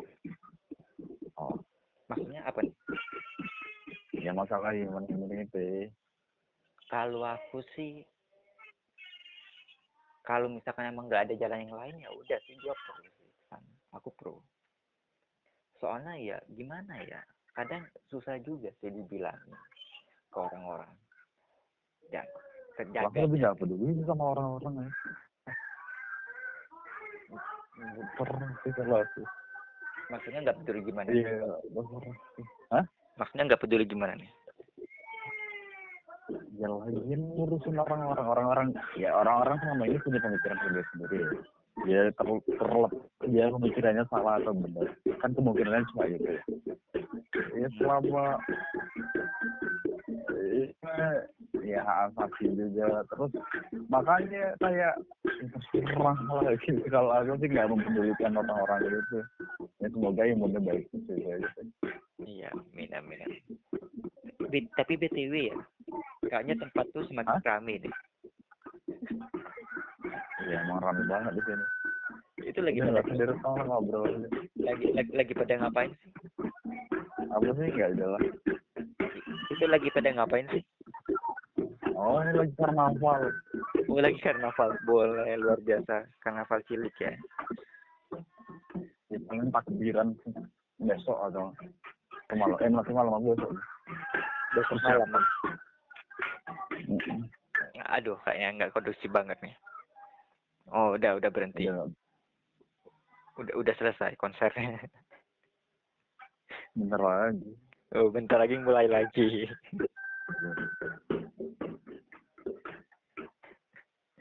Luar biasa. Apa lagi nih itu udah jalan berapa menit? Udah apa? udah hampir setengah jam. Apa? Udah nggak pakai celana panjang. Sangat panjang setengah jam PA oh. Batasnya cuma setengah jam. Enggak enggak bukan batasnya setengah jam kita udah hampir setengah jam gue ngasih tahu. Kayaknya juga oh. tempat lu semakin lama sih ngobrol sama kamu itu enak. Enggak jadi dia nggak mikirin waktu Cair PA nanti kapan-kapan ketemu ya ngobrol lagi. Oh iya kita belum ini ya ngomongin dari mana bisa kenal. Nggak perlu iya dibahas ya, dari mana sih bisa kenal? nggak nggak perlu dibahas kali ya nggak perlu dibahas kali ya? Perlu nggak sih? Kita kayak jodoh gitu nggak sih? Jodoh. Ya kita nggak nggak perlu kenalan karena aku nggak nyari kamu kalau nggak nyari aku terus tahu tahu iya ya nggak tahu sih. Gitu Apa? tiba-tiba aku pas ngebuka itu di blog itu lu duluan kan yang nge-komen. Oh. Ya kan lihat lu kayak gimana sih itu itu itu bisa ketemu webku gimana tuh ceritanya ceritanya waktu itu adalah pada suatu hari ketika semua manusia sudah tidur lelap dan dan sering mulai berjatuhan rumput lihat Gila ya. Enggak sih. Apa sih? Waktu itu kebuka aja sih ada ada nggak ngerti deh. Ada postingan apa gitu terus menuju ke sana terus lihat lubuk linggau kaget lah. Loh, ada yang dari lubuk linggau. Selama ini kan blogger lubuk linggau itu jarang banget kan. oh Jarang banget. Terus Nah. sampai aku di Japri, di Japri ibu-ibu. Ibu-ibu katanya hadir dari lubuk linggau ya katanya. Iya. Kalau ibu ibu dari Palembang katanya kalau dari Palembang bakal ibu masuk ke grup blogger Palembang. oh Palembang Katanya. Eh pak tapi bro Palembang sama Bengkulu udah ada komunitasnya loh Oh, oh, linggau yang belum ada. mau buat yuk Boleh. Eh, banyak blogger. apa Emang blogger banyak. kalau kalau dibilang banyak sih lumayan ya tapi mereka kalau untuk yang nyeriusin kayak lu kayaknya nggak terlalu nggak terlalu banyak mereka Minimal yang punya domain deh. Nah kalau yang punya domain itu kita maksudnya kita nggak boleh nggak bisa ngebatasin kayak gitu dong. Karena misalkan kalau kita ngebatasin kayak gitu apa ya? Karena yang bakal karena kalau ngobrol dengan orang yang sudah punya domain itu lebih lebih gampang daripada orang yang masih baru maksudnya yang kita ngumpul dengan orang yang baru. Kita harus menjelaskan banyak hal. Ya tapi nggak kayak gitu bro. Jadi kita mempersempit apa sih namanya ruang lingkup kita jadi maksudnya kayak ya gitu. maksudnya untuk membentuk awal minimal kita punya orang-orang yang ngerti ngerti lah basicnya. Nah, nanti kalau sudah ketemu minimal lima atau tujuh mampu jadi satu membahas itu mau dibuat kayak gimana baru nyari blogger-blogger yang emang belum punya domain yang belum punya domain yang emang baru mau minat ke dunia perbloggeran dan segala macam jadilah komunitas yang besar. Nah dari komunitas sebesar itu dari lima pentolan yang awal itu bisa ngasih materi masing-masing. Itu maksud Oh, maksud lu mau yang pentolan awal ini kita buat yang yang sudah punya domain dulu gitu ya? oh, oh jadi lebih jelas. Punya domain tapi kalau nggak aktif gimana?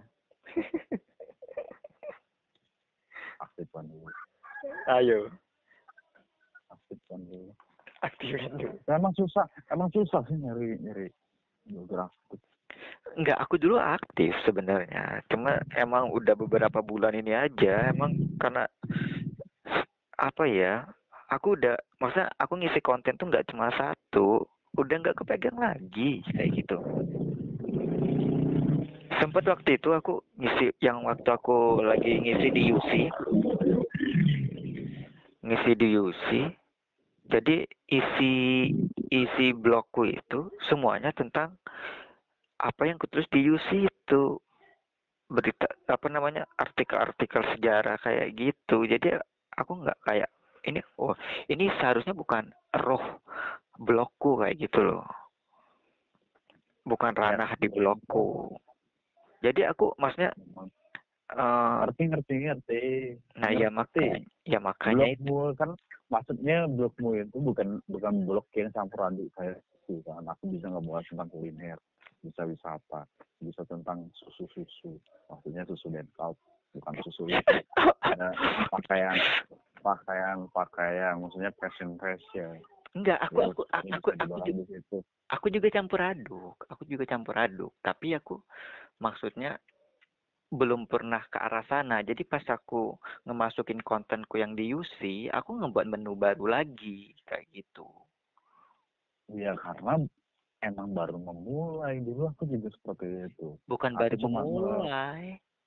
Aku maksudnya mulai dengan topik yang baru. Kan mainnya di ilmu kan posting tentang ke sastra sastraan saya kalau aku sebenarnya kan aku lebih ke ulasan buku review film segala macam segala macam. Terus pribadi personal personal.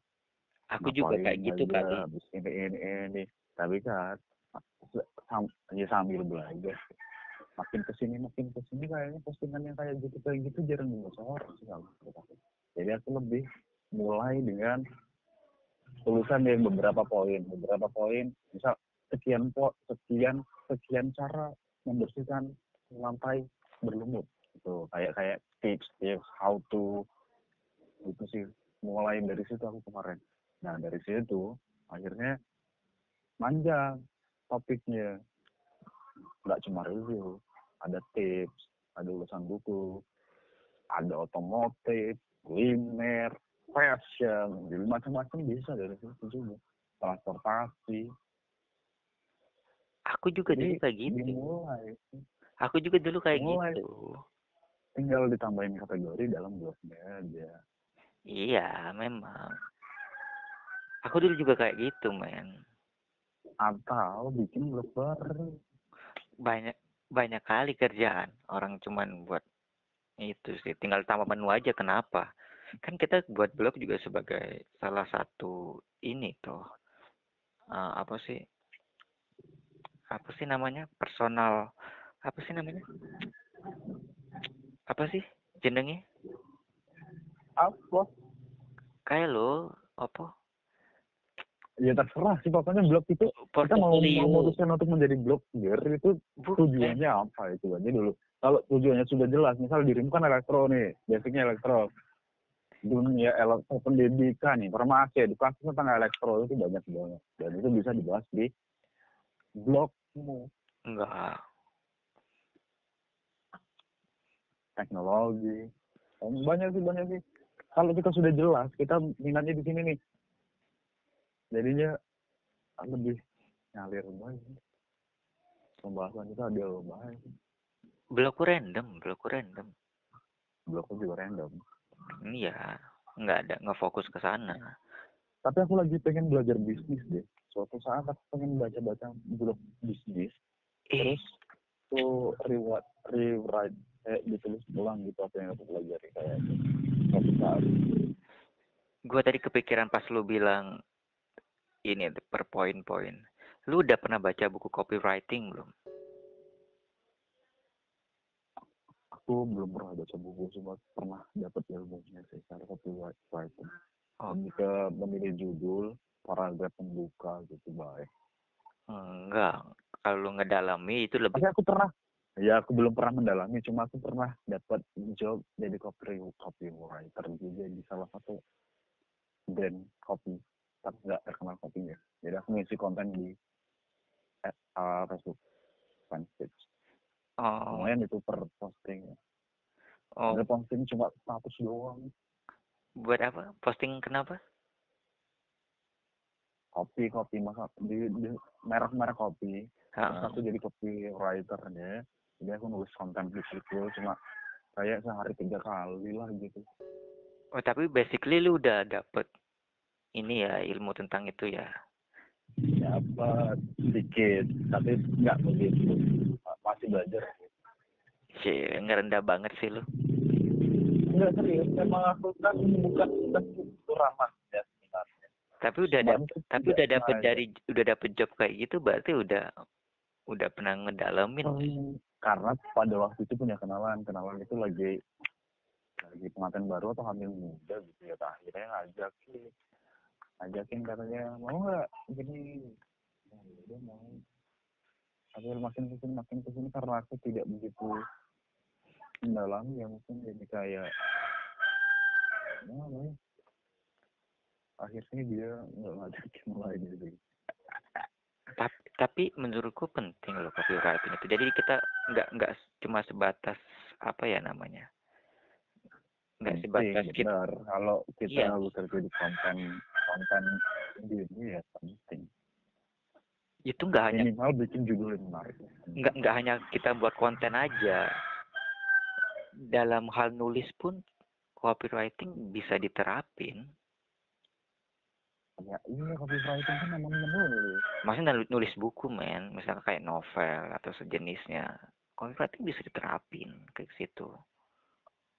novel lebih ke gaya bahasa. Iya, kan kita tetap bisa nerapin copywriting menurutku, menurutku ya. nggak tahu kalau itu aku nggak begitu paham tentang novel Ya elah, ngerendah Apa banget lu juga yang yang yang, yang yang yang udah yang udah nerubutin novel nih, buset. Apa Bu, namanya bro? Apa namanya? LDR ya, Apa? long long distance relationship. Iya, long, long distance relationship. Masih produksi nggak? Sekarang? Lebih ke ah, apa sih? Kesehatan ya. Masih produksi nggak sekarang? Fiksi deh, fiksi. Fiksi itu. Ya novel fiksi lah.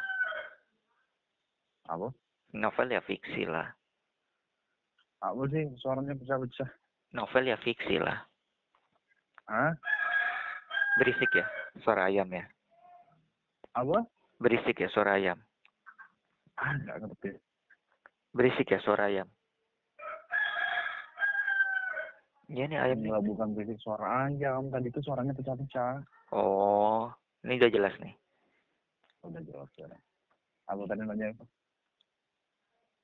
Enggak, apa novelnya masih produksi sampai sekarang? Enggak, sih karena enggak dibikin ulang. Oh, enggak enggak, enggak cetek ulang lagi. Nggak dicetak ulang itu aja. Cuma kemarin kan nyetaknya 3.300 dari penerbitnya. Aku tidak mengeluarkan modal sama sekali. Terus baru laku berapa sih? Nggak tahu. Itu akhirnya nanti di gimana nggak ngerti. Udah cetak, udah, udah disebarkan ke seluruh Indonesia. Tapi nggak laku. Ya, berusaha lagi dong, buat lagi dong. Tapi udah dapat royalti kan? Dapat royalti per semester biasanya. Cuma sekarang karena nggak ada yang beli lagi, jadi nggak dapat royalti lagi. Hmm, Royalti penulisnya kecil cuma 10% dari harga jual. kecil amat. Sementara yang dibikin adalah berbab ratusan halaman A4. itu kalau di cuma bikin postingan blog ah udah banyak banget. Itu karena satu postingan blog itu bisa 100 sampai 100 kan. Iya sih. Betul betul betul betul.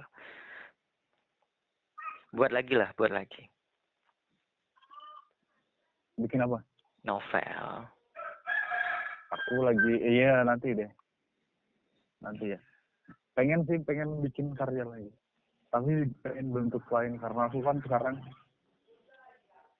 berada di lingkungan anak-anak jadi buat anak sekolah ya.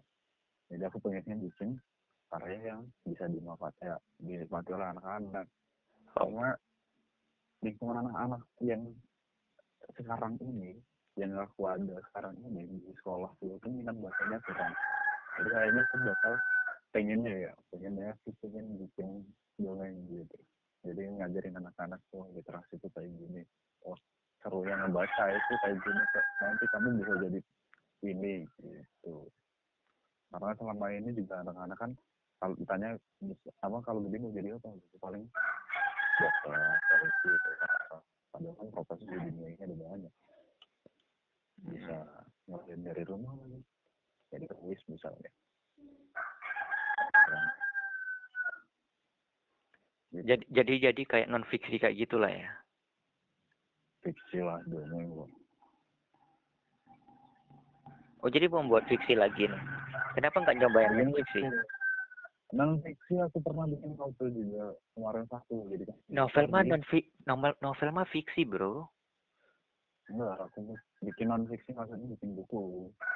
Aku bikin buku. Iya bu.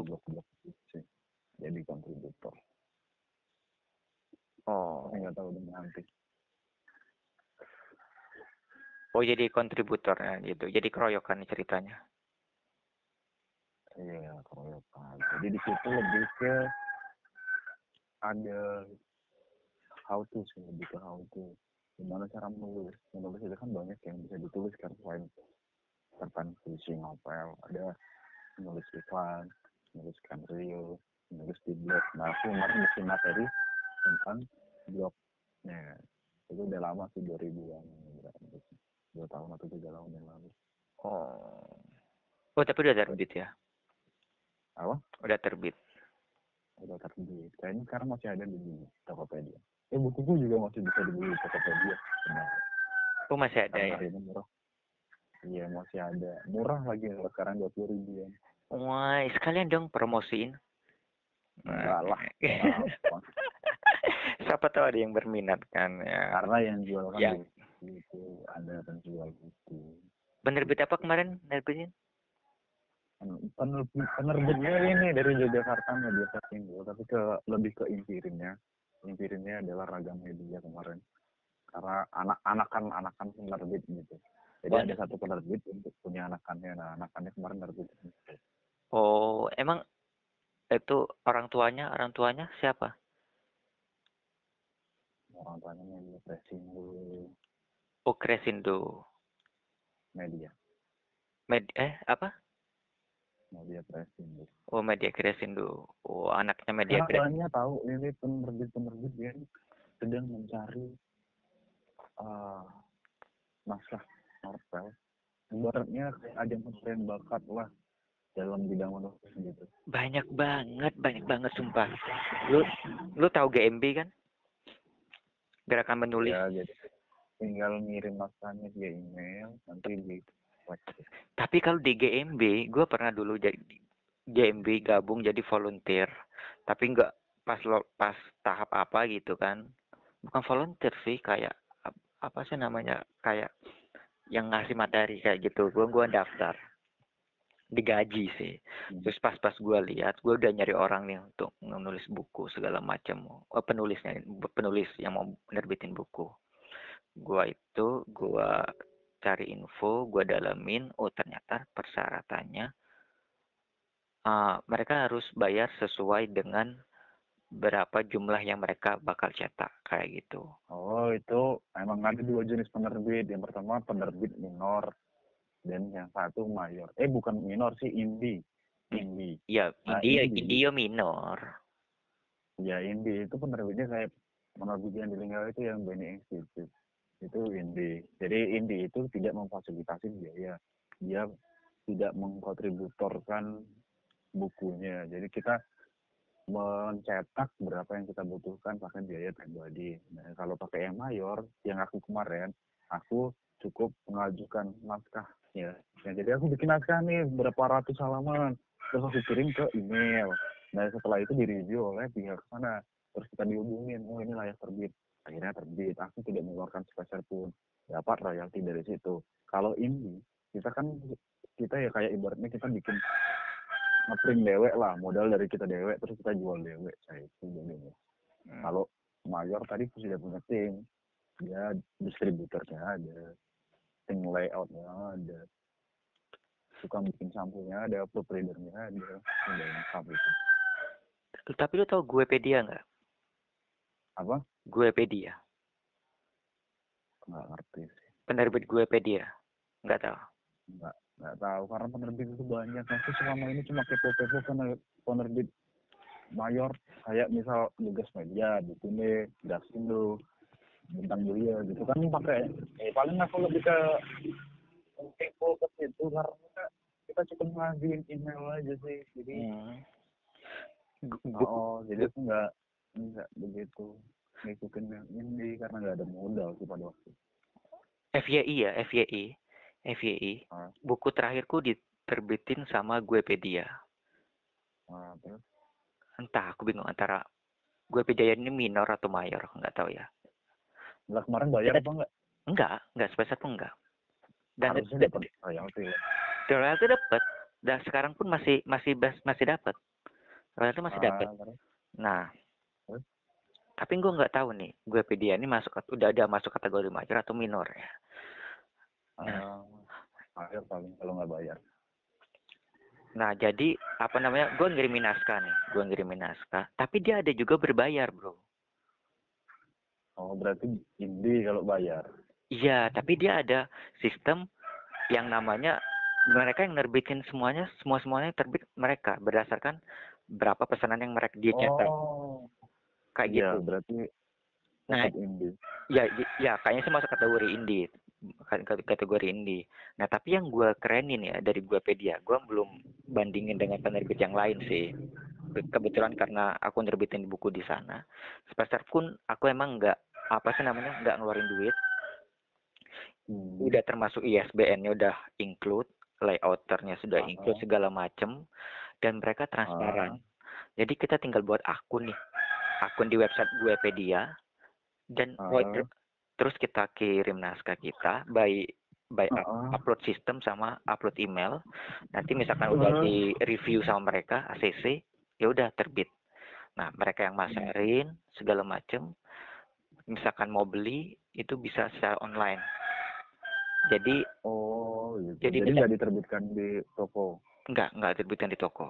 Jadi cuman hmm. online toh ya mungkin ini masuk oh, kategori India. Tapi ya kerennya sih itu sih menurutku dari gue pedia mereka banyak sih kayak gitu. Nah tapi aku belum nemu cuma, yang yang kayak kan nggak dapat nggak dapat bukti cetak. Kalau kalau aku kemarin dapat bukti cetak 10 eksemplar dari penerbitku. Jadi aku jadi aku bener-bener megang nih bukti terbitnya. Tanda tangan kontrak pakai materai dikirim lagi ke sana. Itu serunya kalau dapat mayor gitu. Iya sih emang. Aku pengen ke Bentang Belia karena itu penerbit besar kan. Kayak eh, apa Andrea Hirata yang Pasar Pelangi kan Bentang Belia. Pengen. Cuma aku nggak pernah nulis sih. Baru sekedar angan-angan. Oh, ya udah buat baru lagi lah, buat baru. Ya, tapi belum berani juga karena itu penerbit besar. Jadi tolak nggak apa-apa lah berangan-angan dulu men Kenapa mau si aneh? Jente. Sama sambat kan jente. Hah? Aneh kan? Aku anaknya sih cepat.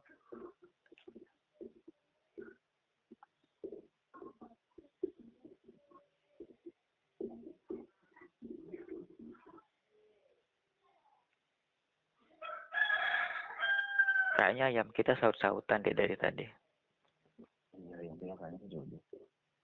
ayamnya jodoh ya kayaknya boleh lah ntar lu pas main ke sini lu bawa deh ke sini tapi ayamnya sama-sama cowok goblok ya kita juga sama-sama cowok goblok dasar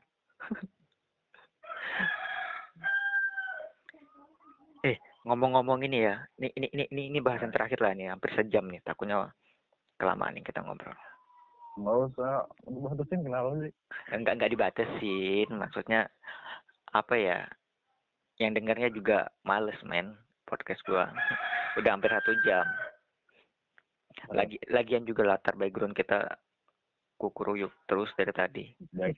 Oh, iyalah itulah maksudnya. Nah menurut lu nih ya Ah. eh, nggak nggak nggak tahu kenapa ya nggak tahu kenapa aku memang belakangan ini sih suka apa banget kedengeran? belakangan ini sih aku su- suka banget ngedengerin Halo. podcast. Halo halo halo halo. Suaranya pecah-pecah halo halo. Dengeran? Dengan jelas? Sama aja lah sekarang. Jelas ya? Oke. Oke, jelas jadi ini bebe- beberapa beberapa bulan belakangan sih. Nah, udah udah sering dengar podcast kayak gitu kan. Nah. Sama, sa- ya latar latar belakang gua nge-podcast lah intinya sih gua mau ceritain. Jadi kan beberapa bulan belakangan emang gua sering dengar podcast. Terus? Podcast yang audio ya podcast podcast audio. Podcast Oh, audio. podcast kan emang audio. Iya tapi kan sekarang ada yang apa Terus? namanya yang ngeklaim ya video Nggak podcast. Mampus. halo halo dengeran kedengeran nggak? Kedengeran. Nah, iya memang, emang basically kan emang podcast emang audio, tapi kan di semakin ke sini kan yang ada yang namanya udah ada video eh, podcast dalam bentuk video kan ada ada Hmm. yang ditayangin di YouTube gitu kan. Nah, maksud Hmm. gua kayak gini, gue emang basically suka banget dengerin radio kayak gitu kan, denger radio, terus pas eh gua tahu bukan gua tahu sih pas kebetulan emang gua lagi senang banget nih bukan senang banget waktu itu lagi apa yang namanya intens banget intens intens banget dengerin podcast. Sebelum sebelumnya udah denger tapi nah waktu ini beberapa bulan belakang intens banget. Gua ngerasa kayak ngedengerin pod med- media podcast itu lebih asik aja sih sekarang. Karena kita bisa sambil tiduran kayak gitu. Nggak makan kuota banyak kayak gitu. Nggak kayak kita nonton YouTube kayak gitu nonton video kita kan harus lebih banyak eh, kuota yang dimakan kayak gitu pas kita ngedengerin. Kan kuotamu melimpah ya bukan soal kayak gitu. bukan soal Aduh. melimpah atau enggaknya tapi Ya, kan daripada nggak ini kan kemarin ke saya kuotamu banyak. Iya tapi kan maksudnya gue kayak gini kayak gini bisa kan dibandingkan dengan video dengan audio kayak gitu kan kalau video kan oh lebih seru lebih Bu- bu- bu- bukan lebih seru sih maksudnya kayaknya lebih lebih enteng pas audio kayak gitu kita bisa dengernya pas lagi motoran kita lagi tiduran tanpa ngelihat tanpa harus ngeliat layar kayak gitu karena gue beberapa Hah? waktu yang lalu bukan beberapa waktu yang lalu sih sering banget sekarang sebelum tidur dengerin podcast dulu kayak gitu kan hmm. Nah, maksud gue kayak gini, menurut lu nih, menurut lu eh, ada kemungkinan gak sih podcast audio ini bakal bisa nyaingin YouTube? sudah sudah nyanyi kalau masalah bisa nyanyi apa enggak? Karena karena punya pasarnya sendiri punya masyarakatnya sendiri sendiri antara pod, podcast dengan vlog yang di YouTube. Sama dengan blog juga masyarakatnya beda. Jadi bisa lah bersaing maksudnya udah bukan bisa bersaing, ya bersaing ya bisa, maksudnya udah bisa nyaingin nggak untuk ke depannya? ya Maksudnya- bisa. Ada kemungkinan ya? bisa ya, ya mungkin. Karena gue mikir kayak gimana? sirangan bu. Oh buatan dewa gua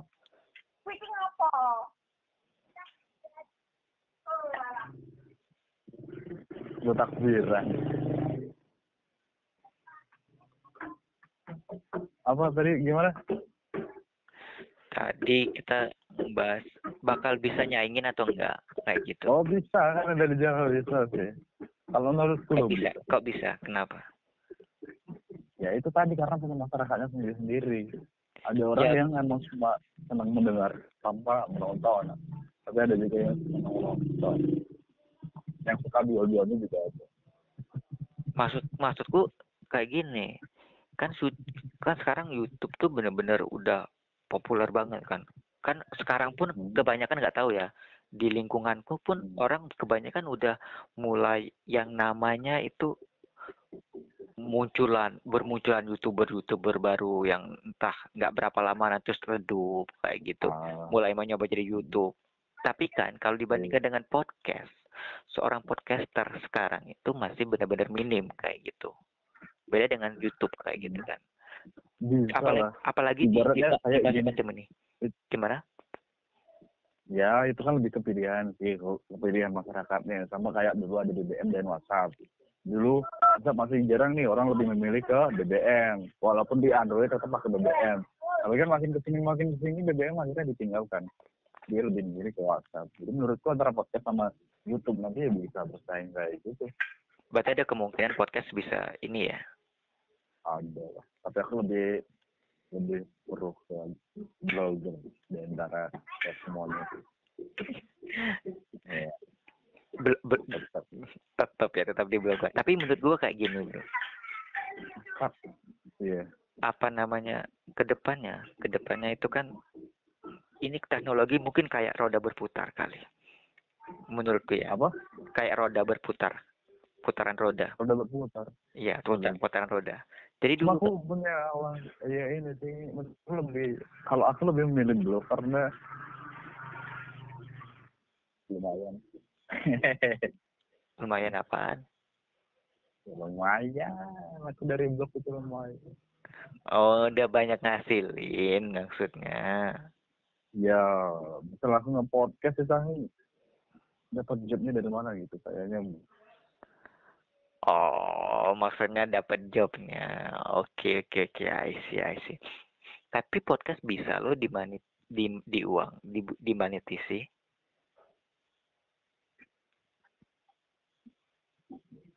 bisa dibuat uang loh kayaknya yang susah sinyalmu deh itu sinyalku full masa sih? Aku suaramu dengar jelas loh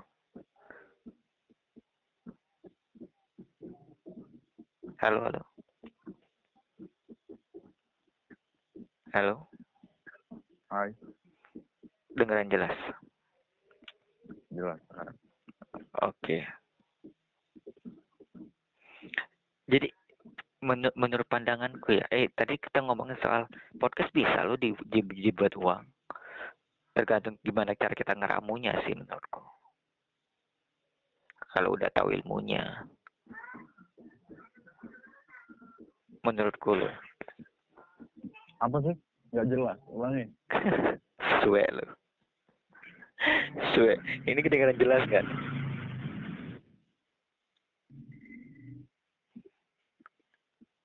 aduh kayaknya ini sinyal lu yang jelek nih bro. Enggak sinyalku bagus kok. Full. Sinyalku juga cuma dua batang. Ah cuma dua batang aku full tapi suaramu kedengaran jelas kok. Iya karena sinyalku bagus.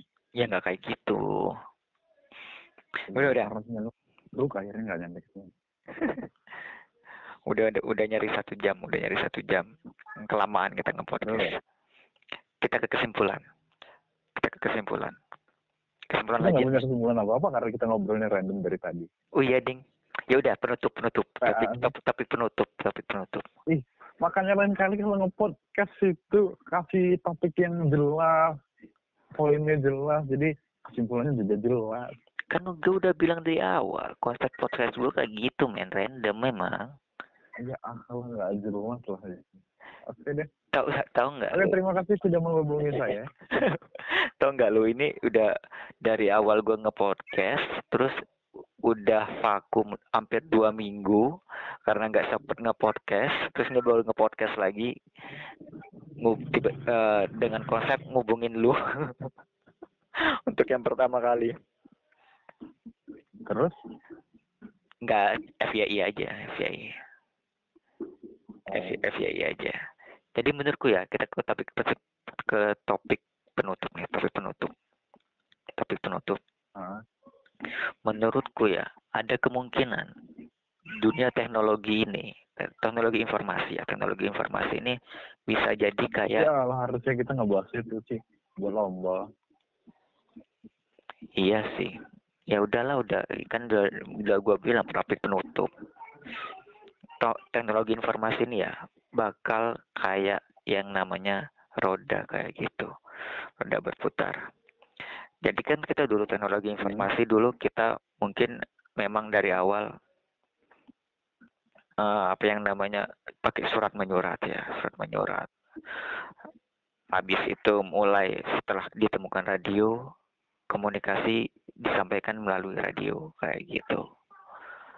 Terus habis itu eh, udah ditemukan kamera dibuatlah film bentuk video audio video kan kayak gitu nah kemungkinan berikut berikutnya eh, menurutku ya sama kayak tadi sih sebenarnya ngebahas yang tadi podcast bisa nggak sih ngeyain YouTube? Ya gue juga setuju sih karena bakal ke depannya eh, segala informasi-informasi dalam bentuk apa pun kayak kayaknya bisa lebih ringan dan bisa disampaikan. di- diterima orang orang dengan dalam bentuk audio kayak gitu menurutku sih. Gimana menurut lo aku nggak denger kamu ngomong asu ya lu gue udah panjang lebar. Ya udahlah udah nyari satu dia jam suaranya pecah-pecah lu nggak bilang dari awal gue udah panjang lebar ngomong belum belum Iya, lagian nanya dulu kayak kamu denger suaraku nggak? Gitu harusnya. harusnya lu ngomong bro bro suara lu putus. Ya udahlah emang ngomong sama lu random banget Iya. sumpah. Iya, lagian lagi ngomong diputus, eh apa dipotong nanti. Kecewa. ya enggak lah. Selalu men. Yang namanya ngobrol tuh kayak gitu. Yaudah deh kayak gini aja deh. Nanti kita tinggal. Lagi apaan Iya lagi, jangan dimakan gitu. Aku lagi gabut pak. ini udah nyari satu jam men Nah, kita ngebahas ini aja nanti kita ngebahas tentang planning kita ngebuat apa sih namanya komunitas blog di Lubuk Linggau oke Ya udah. Ketemu aja deh. iya ya udah kita lanjut di WA aja ya Apa ini putus-putus? oke siap. Thank you ya udah bisa Oke. udah udah udah mau dihubungi terus ngomongin nggak jelas kayak gini dengan background yang beragam. Oke bro. Stay stay safe dari pandemi ini. Jangan terlalu sering keluar rumah lu jagain tuh istri yang lagi hamil. Dengeran gak sih? Enggak. PPA lu. Ya udah deh ya udah. Thank you ya. Assalamualaikum. Waalaikumsalam warahmatullahi